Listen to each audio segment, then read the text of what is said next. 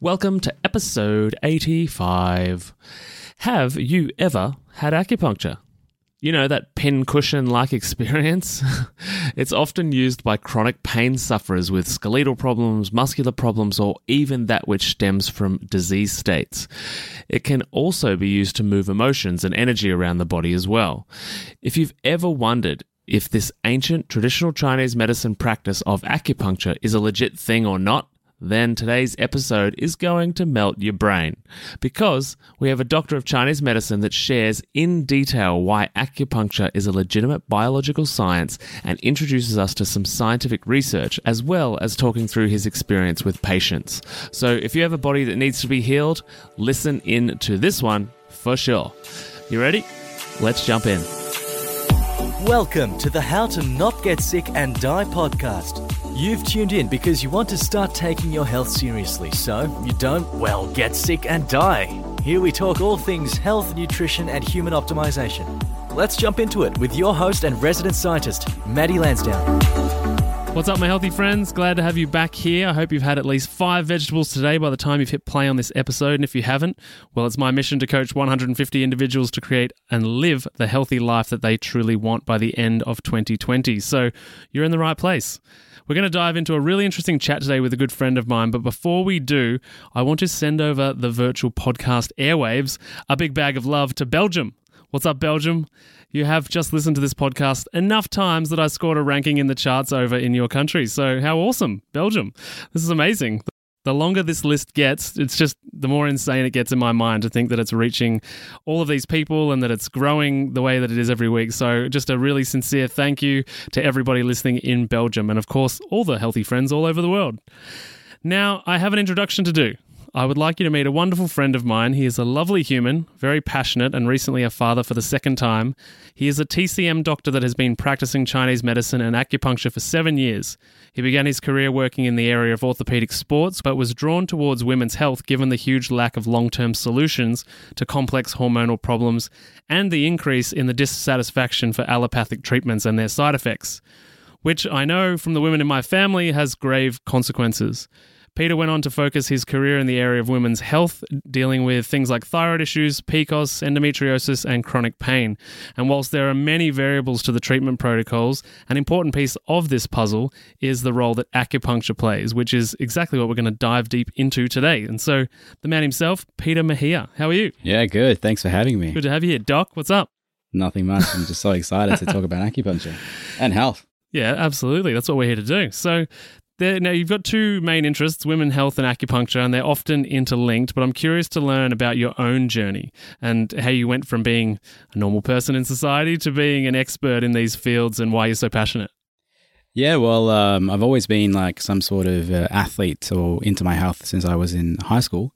And growing up, I knew I wanted to be like a physio or a dietitian or something. But when I got to year 12, I was quite lazy. I just really didn't want to get the ENTER score that I saw that was needed. I think like most people, I was just too busy having fun, going to parties and drinking, and not much changed after I graduated. But somebody actually told me about naturopathy. And when they told me about naturopathy, I actually went to the orientation day at the Endeavour College of Natural Medicine. It used to be known as the Australian College of Natural Medicine. And it was fascinating. It had this real integrative, holistic approach that I thought was absolutely mind-blowing. And from there, I entered naturopathic studies. I love the nutrition, but I think as the world would have it, I was absolutely bored by some of the teachers at the time, and I think I was probably a little bit immature. But with some of the classes, I met a lot of acupuncturists, and what they were treating, what they were seeing, and what they were capable of just was just like a next level that had sort of attracted me. And I never really wanted to relegate myself to just treating gut disorders, inflammatory disorders, and things like that. I really wanted to have a broad scope, and acupuncture was like the perfect vessel to be able to try all those things out. And when I graduated, that's exactly what happened. I was able to treat anything from, facilitating cancer therapy, pain therapy to more traditional things like, allergy, hay fever, migraine. And from there, that's where I started to get more of my speciality, my interest in women's health and chronic pain. Right. And so did you finish your naturopathy or did you convert over? No, I did about two years of it. And I actually deferred and I actually didn't even know if I wanted to continue uni. As much as I wanted to do acupuncture and Chinese medicine, I I didn't like the idea of being poor. And so I actually went to do some labor work and just, doing shift work. And that within itself had re-inspired me to go back into educating myself. Not that there's anything wrong with factory work and shift work, because, those guys are really hard workers. But make the world go round. 100%, but it just wasn't for me. You know what I mean? The money that you get from night shift, I just remember... because there was no passion and purpose behind the money that was being generated. And that's probably my first lesson about, being passionate and about the things that you do and having purpose, because as night shift workers, you get all this sort of loading. And I remember I was like 19, and I thought it was like amazing money. But because there was no passion or purpose, I wasn't investing it. I was just burning it away as fast as possible because I was just unhappy. And that, I'll never forget being in the factories and someone said, you don't belong here. Like in a polite way, they're like, you're too intelligent, too smart, to be here. And, they had sort of told me this story about how they were in their 60s, had a mortgage, had a family, and they had all these dreams, but never pursued them. So they had a house, they had money, they were a supervisor of the factory, but they were unhappy. And they saw me and they're like, I don't want to see someone who's passionate about health. Because I'd always, at lunch breaks, I'd always like, did you know this? Did you know you shouldn't be eating this? You know what I mean? Yeah, like, you're that guy. People weren't asking me, but I was like, yeah, man, like white bread is probably not good for you at lunchtime. Maybe go for a whole meal or whatever it was back then. But yeah. And then several of them had said the same thing. They're like, you don't belong with us. And it was in the most polite way ever. Yeah. They're just like, you got to get back to school. You got to make something of yourself, because otherwise it would be a total waste to see you here in 20 years. And that, I was just like, wow, like you guys didn't have to tell me that. Yeah. And that, I've been so fortunate along my journey of becoming the practitioner I am. I've had all these experiences of people telling me that. And I'm like, all right, cool, I'm going back to school. Yeah. And I never turned back. Yeah, it's amazing that people, I guess, gave you that feedback to believe in yourself, to give you the tools really to take the leap. Yeah, this guy, they're just like, this guy should not be breaking his back. It's just they saw something and he's maybe fixing the back, so we break. Yeah. Just I think the way that I was talking about health, I think they could see some passion and it just came so easy and it flowed so easy. And like they're like, dude, get out of here. And I love that you wanted to be in health, growing up. Like you knew you wanted to do dietetics or something like that. Like, yeah, I've always wanted to help people. Yeah, that's awesome. Just one way or another, whether it was through, traditional, sort of allopathic medicine or, physiotherapy. I just like, something in me has always been intuitive. I'm like, all right, cool, you were put on this planet to help people. And the question is, what tool are you going to pick? Yeah, nice. And I guess one of those tools is acupuncture. So 100%. Let's jump into some of that. So I guess firstly, the elephant in the room is that a lot of people hear TCM or hear acupuncture and they think it's some kind of hippie nonsense. It's like, oh, this is magical stuff from ancient times. Yeah. Like it's real biological science though, right? Oh, 100%. And most of the time I'm in clinic, whether I'm talking to a fellow professional who is a naturopath or a physiomyotherapist, because I have a lot of clients who are, respective practitioners in their own fields, I speak their language. So if I'm treating muscles, I'm talking about how we're stimulating certain nerves, how we're stimulating certain anti-inflammatory pathways, how we're stimulating certain pain mediators, neurotransmitters, all this really cool stuff. I particularly do something that's a bit more modern. So I do use the traditional acupuncture, but I do use a lot of electroacupuncture, and that's because I've done some training overseas with some of the best, in the industry that do it, and I've learned some really cool stuff. And it's nothing but evidence and science based, whether it's clinical or whether it's some of the research they're providing. It's a field that people just don't know exists, or the research they don't know exists. But you do a PubMed on electroacupuncture, and you're going to find some really cool stuff. Yeah, right. And so what does it do to the body? Like we get that we put pins in our body and then that's about the end of most people's knowledge. So what's actually happening? So some of the things that are happening, so there are things, inflammatory molecules that we create, things like tumor necrosis factor, interleukin-6, and when we place those pins in, we're able to reduce it. So this can be through stimulation of the vagus nerve that controls so much within our body, known as like the wandering nerve. There's also all the different nerves like cutaneous nerves, all the major meridians have an actual nerve supply that has an impact on the spinal segment. There's local tissue trauma that happens that's not generally painful, but it has its own anti-inflammatory, pain-mediating effect. So it's a lot about releasing different chemicals to regulate our bodies into what I call like a homeostatic. So for example, we stick a pin in your leg that if I find through my consult, you know, you have a underfunctioning stomach and you're not producing enough stomach acids, then we're popping a pin in there and we're going to try and stimulate more stomach acids. And the point that does this in Chinese medicine is stomach 36 on the stomach channel. But the when they've done the research, they've actually shown that it actually stimulates, you know, stomach acids. It can actually increase white blood cell production as well. So if you have an immune issue, this point's actually really good for stimulating immune system and stopping those recurrent colds and flus. Would an appropriate way to describe it be like going to the gym to build bigger muscles? Like you're putting weight or stress onto the body in order to benefit. So is that kind of the same logic with putting pins in, that you're stimulating a defense or an immune response to the pin itself being an invasion or a stress, and then the body trying to heal or recover from that? Well, absolutely. There is, and that's probably more the local mechanism. You know, there is also the mechanism of it putting you into a more parasympathetic state, and that's where people may have heard that it releases endorphins. So when you eat chocolates, it makes you happy because it releases endorphins. When you eat, you know, your favorite food. Did you just say chocolate helps healing? It can. I was totally trying to hijack your words there. So what happens is I get people to eat chocolate and get acupuncture at the same time. Oh, so that's amazing. Birds, one stone. So I'm the chocolate acupuncturist.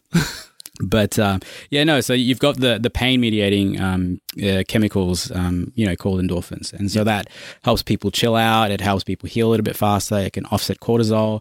And as you know, a lot of people these days are go.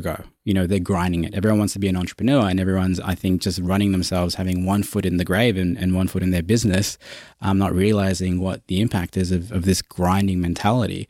And acupuncture, I think, is perfectly positioned to help this epidemic of just being chronically stressed. And it does that through the peptides and the neurochemicals that it releases. And when you say it helps the body go into the parasympathetic state, that's the state of recovery and repair, right? Absolutely. And we don't spend enough time there. Oh, no way. I think, you know, if you look at the average person that I look at when I'm looking at the disease state, you know, I'm like, you know, what does your morning look like? And if a person, you know, is like turning on the news, looking at the coronavirus and how it's going to kill them, having, you know, a triple espresso, and then, you know, an hour later, you know, having an argument with their spouse, getting really pissed off at their boss, getting stuck in traffic, we're chronically in this state. You know, the sympathetic state, which is the fight and flight that most people might know about. So, you know, your brain doesn't know the difference between you being in traffic pissed off, you having a triple espresso, you looking at, you know, constantly at the coronavirus, or you constantly, you know, surfing the internet and just, you know, zombie scrolling at, you know, negative information, comparing yourself. And so again, with acupuncture, it's all about getting people into that rest, digest, and recover. So we've got to get out of that state to be able to heal that body. Otherwise, there's a lot that's going to happen down the road potentially, and it manifests different for everyone.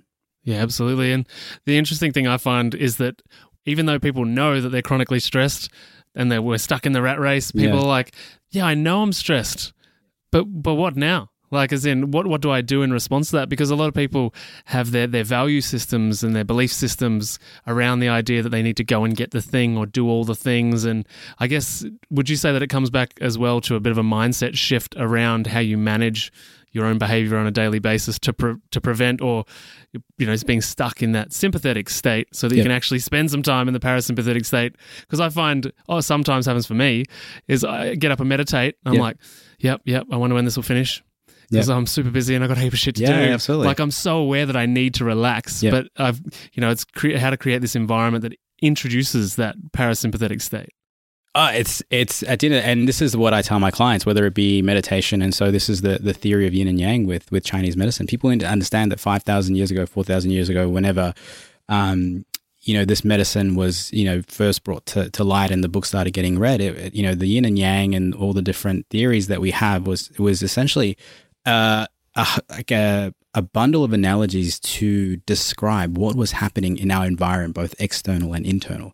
And yin and yang is one of those things. And right now, if yang was adrenaline and cortisol, we're all yang. And life is about balance. And it's not to say it's like this cheesy, you know, we're all supposed to be, you know, sitting down and chanting a mantra. No, you know, the yin state that we're looking for, which I think most people need, and not everyone does. I think there's some people that are excessively placid. And because I deal with a lot of, women's health, I think that some women are, have a history of abuse, and they've sort of gone a bit, introverted and, in this sort of fear state, and actually need that yang. So my recommendation will be like, hey, until you get the ability to get a voice, maybe try some boxing. Do you know what I mean? So you've got to counterbalance what you're seeing in front of you.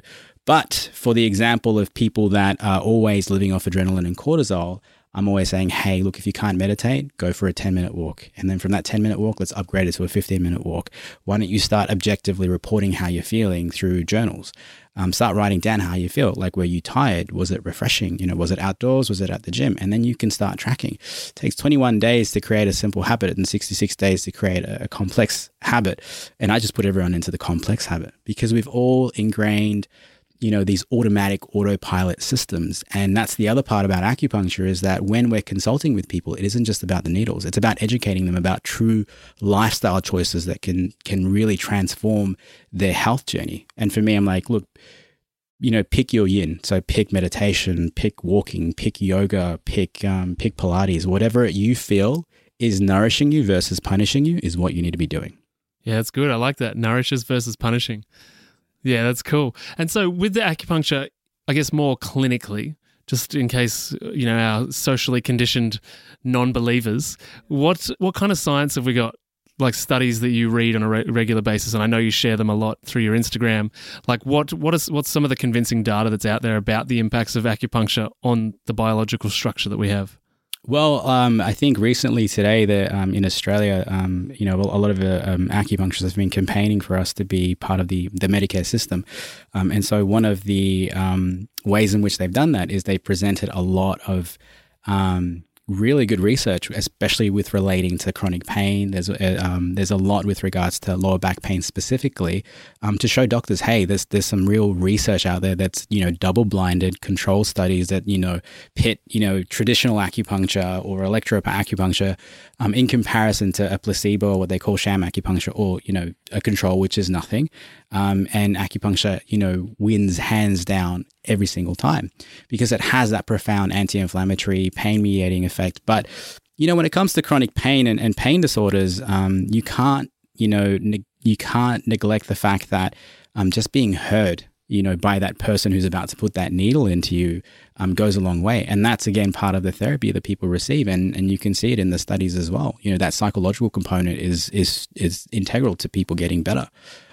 So a lot of the research right now that is really at the forefront of proving why the stuff we do works is surrounded around the chronic pain. And it was born because of the opioid crisis that we're having, where, a lot of these drugs are creating addiction, creating side effects and creating dependence. So, the medical industry has been trying to help these people, but kind of creating, monsters. Yeah. Band-aiding it with another problem. 100%. Yeah, absolutely. So, chronic pain is definitely one of those ones where there's a lot of research. So picture this, right? Unlocking your potential, conquering emotional eating, and gaining insights directly from a health and nutrition expert such as myself. That's what we do inside the Healthy Mums Collective Facebook group, which is currently free to join. If you've ever felt trapped by food challenges, struggled with maintaining a healthy lifestyle, or yearned for a community that understands the reasons why you've yo-yo dieted for years, then there's a new chapter waiting to be written. And this is your chance to start writing it by joining us all on Facebook Lives, on engaging posts that push you out of your comfort zone and into growth, and Q&A sessions with me. All of this works as a platform to begin changing your emotional eating problems for good. Oh, and also, as a special gift, you'll receive my transformative How to Turn Food into Self-Confidence ebook. And that's also for free. I get it, skepticism might linger. You might think, Maddie, I've heard these ads and I'm not sure. Well, at least a quarter of the members inside the Healthy Mums Collective Facebook group have been paying clients of my emotional eating program at some point over the last 3 or 4 years. So if you're not sure, you can post in the group and ask to find out if I'm the real deal or not. It's totally up to you. To join us in the free Healthy Mums Collective and to end your emotional eating and feel good in your own skin and begin that journey, pop down to the show notes below, click the link and breeze through 3 simple entry questions. Join today and let's embark on a journey of growth and empowerment. The link is in the show notes below. Yeah, absolutely. And I guess that that sort of psychological side of it makes total sense in reducing stress, because whenever we talk to someone we trust, we kind of feel that burden lessen a little, you know. Absolutely. Which, you know, in context of the sympathetic to parasympathetic. And I guess having, you know, a D&M with your practitioner before you begin, you know, doing what you need to do, it's like reducing that burden a little bit before we then try and go into the parasympathetic makes total sense to me. Oh, the amount of times I see clients, you know, offload their information and sort of disclose what's happening in life, and then their shoulders sink. You can visibly see as a practitioner. It's the way they hold themselves. Absolutely. And sometimes people give like a sigh of relief, you know, and they're just ready to take on that treatment, and then the treatment takes off versus them, you know, continually being stressed. You know, for me, I'm the sort of practitioner that does really like to delve deep into people's lifestyles. Like I said, what's happening at home, what's happening at work, you know, how can we transform this so that, you know, the acupuncture can really take off? Because I guess if we're doing the acupuncture, trying to help whatever condition it is, and in my case, it's a lot of, like I said, pain disorders and women's health, I want to make sure that, you know, you're not going back into the environment that is creating or fueling part of this problem. And endometriosis is a classic condition where I see this a lot, a chronic pain disorder that's super complex. So you've got gut, immune, you know, you've got an inflammatory response, you know, it's just so complicated. And we don't really have many answers as to why it's being caused. But a lot of the time, again, I'm just listening to these women. Just the first that, you know, people step into my room, and my first thing is, tell me your story. Not tell me about your pain. Tell me your story. I hope you're enjoying today's episode. And before we get back into it, I want to ask you, are you at the point of giving up? I mean, giving up on your body. If you want to lose weight, reduce sugar cravings, and improve gut health and your skin, listen in. This is for you.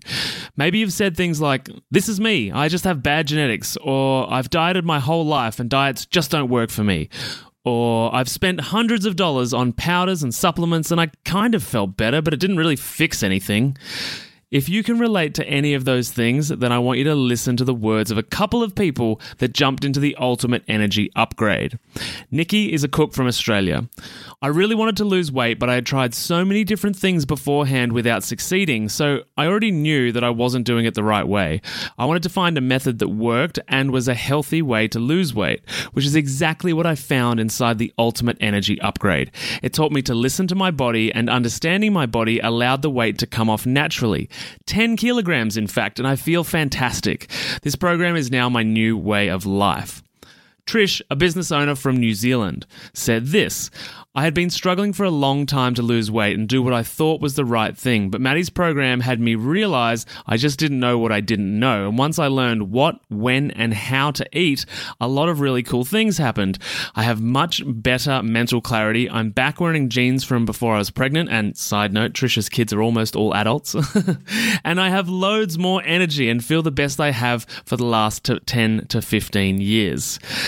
Also, Matt, a small business owner from Melbourne, sent me a message during the program on Facebook and said, mate, I'm ripped. Body has changed. Skin cleared up. Clarity lifted. It's amazing. And Kelly from Tasmania sent over a message on Messenger and said, I feel 1,000 times better. I just didn't expect it so soon. I'm super happy.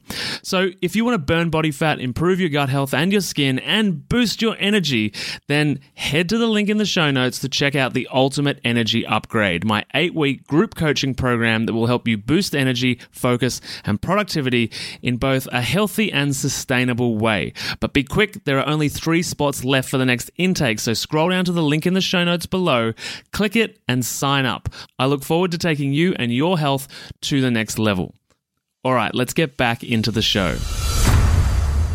Yeah, wow, that must be powerful, especially people that are conditioned in the allopathic way, which is like 15 minutes, you know, machine, what's wrong with the machine? Here's the thing to fix the machine. See you, bye.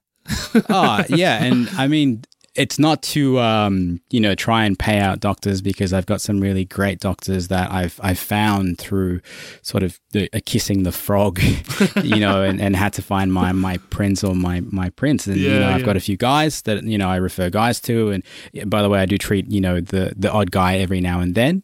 So guys aren't completely out of my books. A lot of them have chronic pain. And I was one of them. Yeah. So we've got to really treat these people. And then there's obviously women. And so there's some great doctors out there. But, you know, you are correct. I think people you know, I think some doctors lack some true empathy, and some clients just want to be heard. They have a pain, they have a condition, and whatever drug they're taking is currently not working. You know, a classic case that I see all the time is young women or women who decide to jump on the oral contraceptive pill, and almost instantly they feel anxious or depressed, and some of them have actually felt, you know, suicidal, and you know, they've gone to their doctor, you know, because they trust their doctor, and they say, look, I went on Yaz, and I'm actually feeling quite depressed. And the doctor says, well, let's put you on Estelle. And then, you know, you come back and you're like, well, Estelle is now having this side effect. And then, you know, the doctor's like, well, let's put you on this antidepressant. And you're not listening to the person who's in front of you. You know, you're creating these protocols and these treatment plans. And I think that's one of my pet peeves, is that when women come to me and say that, I'm like, cool, let's work with your doctor to get you off safely and get you the outcome that you need. Yeah. And I think all practitioners in any modality can be guilty of not having enough empathy. I have a good friend that's also a TCM doctor, just like yourself, and she's of Chinese descent, born here in Australia. But she said the reason that Australians don't understand TCM is because a lot of the practitioners are too Chinese about it. They're just cutthroat. It's just like the Aussie ones. And she said my mentors and stuff were just too Chinese about it. It was her exact words. And she's like, if they had empathy, like she tries to do as well. She's like, it works. The whole system works so much better.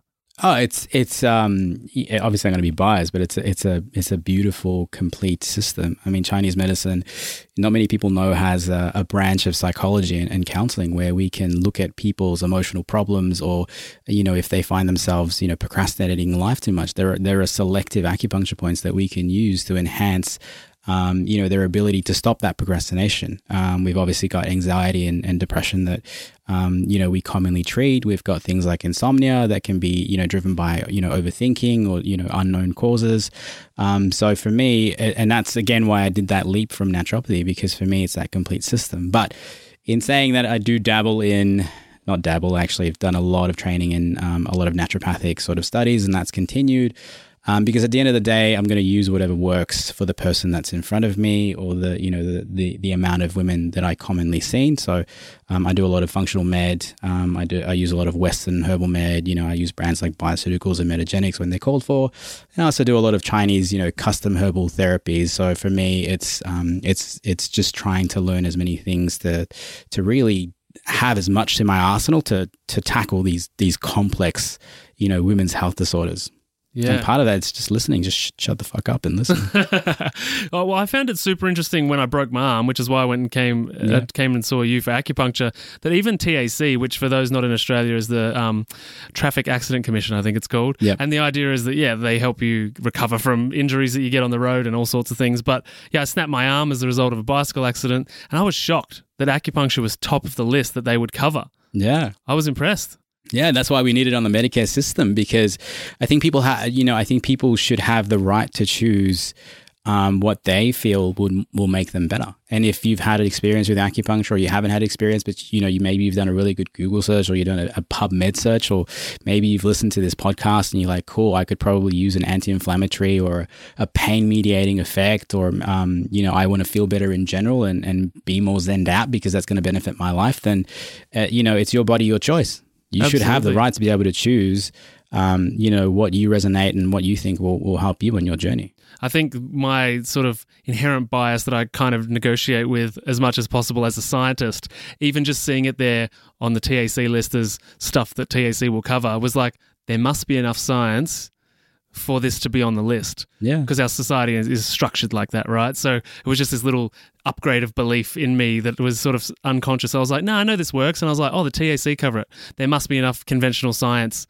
to back it for it to be on the list. Oh, absolutely. And that's, I mean, the TAC is amazing. I think WorkCover does the same thing as well. So like I said, you know, it's a matter of time before more conclusive science comes out for more conditions. And it isn't just, you know, there's this great group called the Acupuncture Evidence-Based Project who've sort of, you know, created a summary. So if any of the public is ever curious about what acupuncture treats or what it may treat or what it possibly treats, the Acupuncture Evidence Project, which you can Google, will give you close to 1,000 peer-reviewed studies on all the different things that, you know, acupuncture has the potential to treat or help.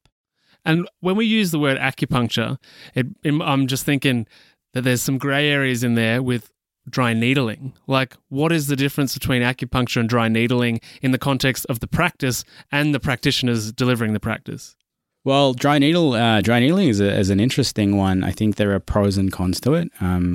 It's a constant battle within my industry because I guess the common argument is that as acupuncturists, we've done, you know, close to 800 plus hours of training with regards to actual acupuncture before we get the chance to touch the public and go out there and practice. So it's sort of this case of like, we've done this extensive training, and with regards to dry needling, you can do a weekend workshop or a one semester. So it pales in comparison. However, I've seen a lot of great, you know, physios, myotherapists, osteopaths, use dry needling quite effectively. And in the same way that you can get fantastic, phenomenal results from an acupuncturist, you can also get terrible results from an acupuncturist as well. And so for me, I always ask the question of, is it helping you? And I mean, we can go into this argument, you know, with regards to sort of more the energy healing things, where people are like, oh, there's no evidence behind that, yada yada yada. But for me, I'll always ask the question to people: is it helping you? So to back it up again, dry needling is primarily used by physios, osteopaths, some GPs, myotherapists. I think some remedial massage therapists are starting to learn it. And fundamentally, what it is. Using needles to affect trigger points, and these trigger points are seen to create a dysfunction within the muscle and cause pain that causes pain referrals. And it was pretty much used primarily, to my knowledge, and the people using it, it's more mechanical and muscular versus acupuncture can do dry needling. So a lot of us are actually trained to do some really good dry needling, and I do dry needling when it's called for. I rarely need to do it, only because I've got different things as part of my arsenal. Yeah, got a bigger toolkit. I don't like to hurt people as a whole. Dry needling is renowned for hurting people and leaving people a bit more corked. But again, some people like Swedish massage, some people like the rough and tough, you know, mess me up kind of, you know, pressure. And that's why I say if you're the type of person that prefers, you know, that strong stimulus, and you psychologically believe or and it does have an actual function, which is the trigger points, then I think that there's no problem, provided that it's doing what it's supposed to, which is ultimately help you. And it's not just about, you know, depending on obviously what your condition is, whether it's helping you then or whether it's helping you, you know, down the track. I think that we have more to fight for as practitioners instead of quarreling over acupuncture versus dry needling. And when it comes to acupuncture, we can not only treat the musculoskeletal side of things, but, you know, as we're discussing today, I primarily treat, you know, chronic pain, and chronic pain isn't just about muscles. Chronic pain is about, you know, migraines, headaches, you know, back pain where people have been scanned and, you know, you're looking at 6 years plus of some sort of pain where trigger point needling might exacerbate that condition. So it's knowing when to use that particular modality. And so when it comes to chronic pain, people tend to sensitize to pain. And so that's the beauty of acupuncture. We can go in there with that anti-inflammatory, with that psychological component to it, that listening ability. We've even got herbal meds that can go into the internal and start changing things at the cellular level. And so I think that, you know, sometimes I refer to a lot of my colleagues who do dry needling, and then my clients come back and they see just a whopping difference. And it's not that one is better than the other. It's just that you've got to pick what the person in front of you is going to respond to best. Yeah, awesome. So we're about to wrap up because you're pumping out all this amazing information. Time flies. And we'll definitely get you back on, but where can everyone find you online? And of course, for the women's health stuff too. Yeah, so my website is, hmhb.com.au, which I made smaller than my Instagram tag, which is holistic minds, holistic bodies. It's a bit of a mouthful. And, you know, I'm constantly posting things on pain disorders, you know, gut disorders, and of course, women's health, which is, you know, probably my biggest passion. Because, you know, part of what I want to do is try and liberate as many women and people in general from suffering. Awesome. Thanks, man. For any of the listeners, I'm going to chuck all your handles and emails and anything you want me to put down there below in the show notes so that everybody can get in contact with you. And for anyone that's listening, if you love this episode or you think someone can benefit, take a screenshot, share it on social media, chuck it into your Instagram story, LinkedIn, Facebook, wherever you choose to hang out online, and tag both myself and Peter. And to wrap up, what is one piece of health information you wish more people knew about? It's short answer is probably cold therapy. I think having, cold showers is definitely, it was such a game changer for me. And because I see people with chronic fatigue and all this sort of stuff like that, it's definitely made a massive impact when I educate people on how to do it properly. So if you're not into having cold showers, my recommendation is have a 5-second cool shower. It's all about easing yourself in and slowly upgrade yourself every single day. Hopefully you're having a shower every day. Go from 5 seconds to 10 seconds to 20 seconds, from cooler to colder, because it has so many different health benefits, and it's free other than the fact that you're paying for the water. I love that. I'm a massive cold shower fan. Yeah. Do it every day. And I assume in the acupuncture context, you're going to refer to stimulating the vagus nerve through... Well, it's actually it's a different topic, but it's a big no-no in acupuncture. But like I said, I do what works. It's cold in Chinese medicine is traditionally a big no-no. So cold foods, raw foods, and cold showers tend to create a pathology. It's seen as an evil, but... like I said, clinically, it's about what is working for my clients, what's worked for me. And I've seen, thousands of women, over the years now where it's actually benefited as much as they swear at me and come back to the next session and say, look, oh my God, I can't believe you made me do that. And I'm like, yeah, but how do you feel? And most of the time they're feeling better, they're feeling more resilient, and your immune system's improving. It's gearing them up for that day, which I love. It's that challenge that you have in the morning. You got to face you in the cold. Absolutely. I love it, man. So get in the cold shower, guys. Thank you for having me. No worries, man. Thanks for being here. We'll catch you soon. All right. See ya. Thanks for listening to the How to Not Get Sick and Die podcast. If you love this episode and health information is your thing, then please consider subscribing to the show. And when you're done, head over to iTunes, Google Podcast, or whichever app you use, and we'd be grateful if you could leave us a 5-star rating and write a review sharing your opinion on the show, as it really helps the podcast grow. Thanks so much, and I'll see you on the next episode.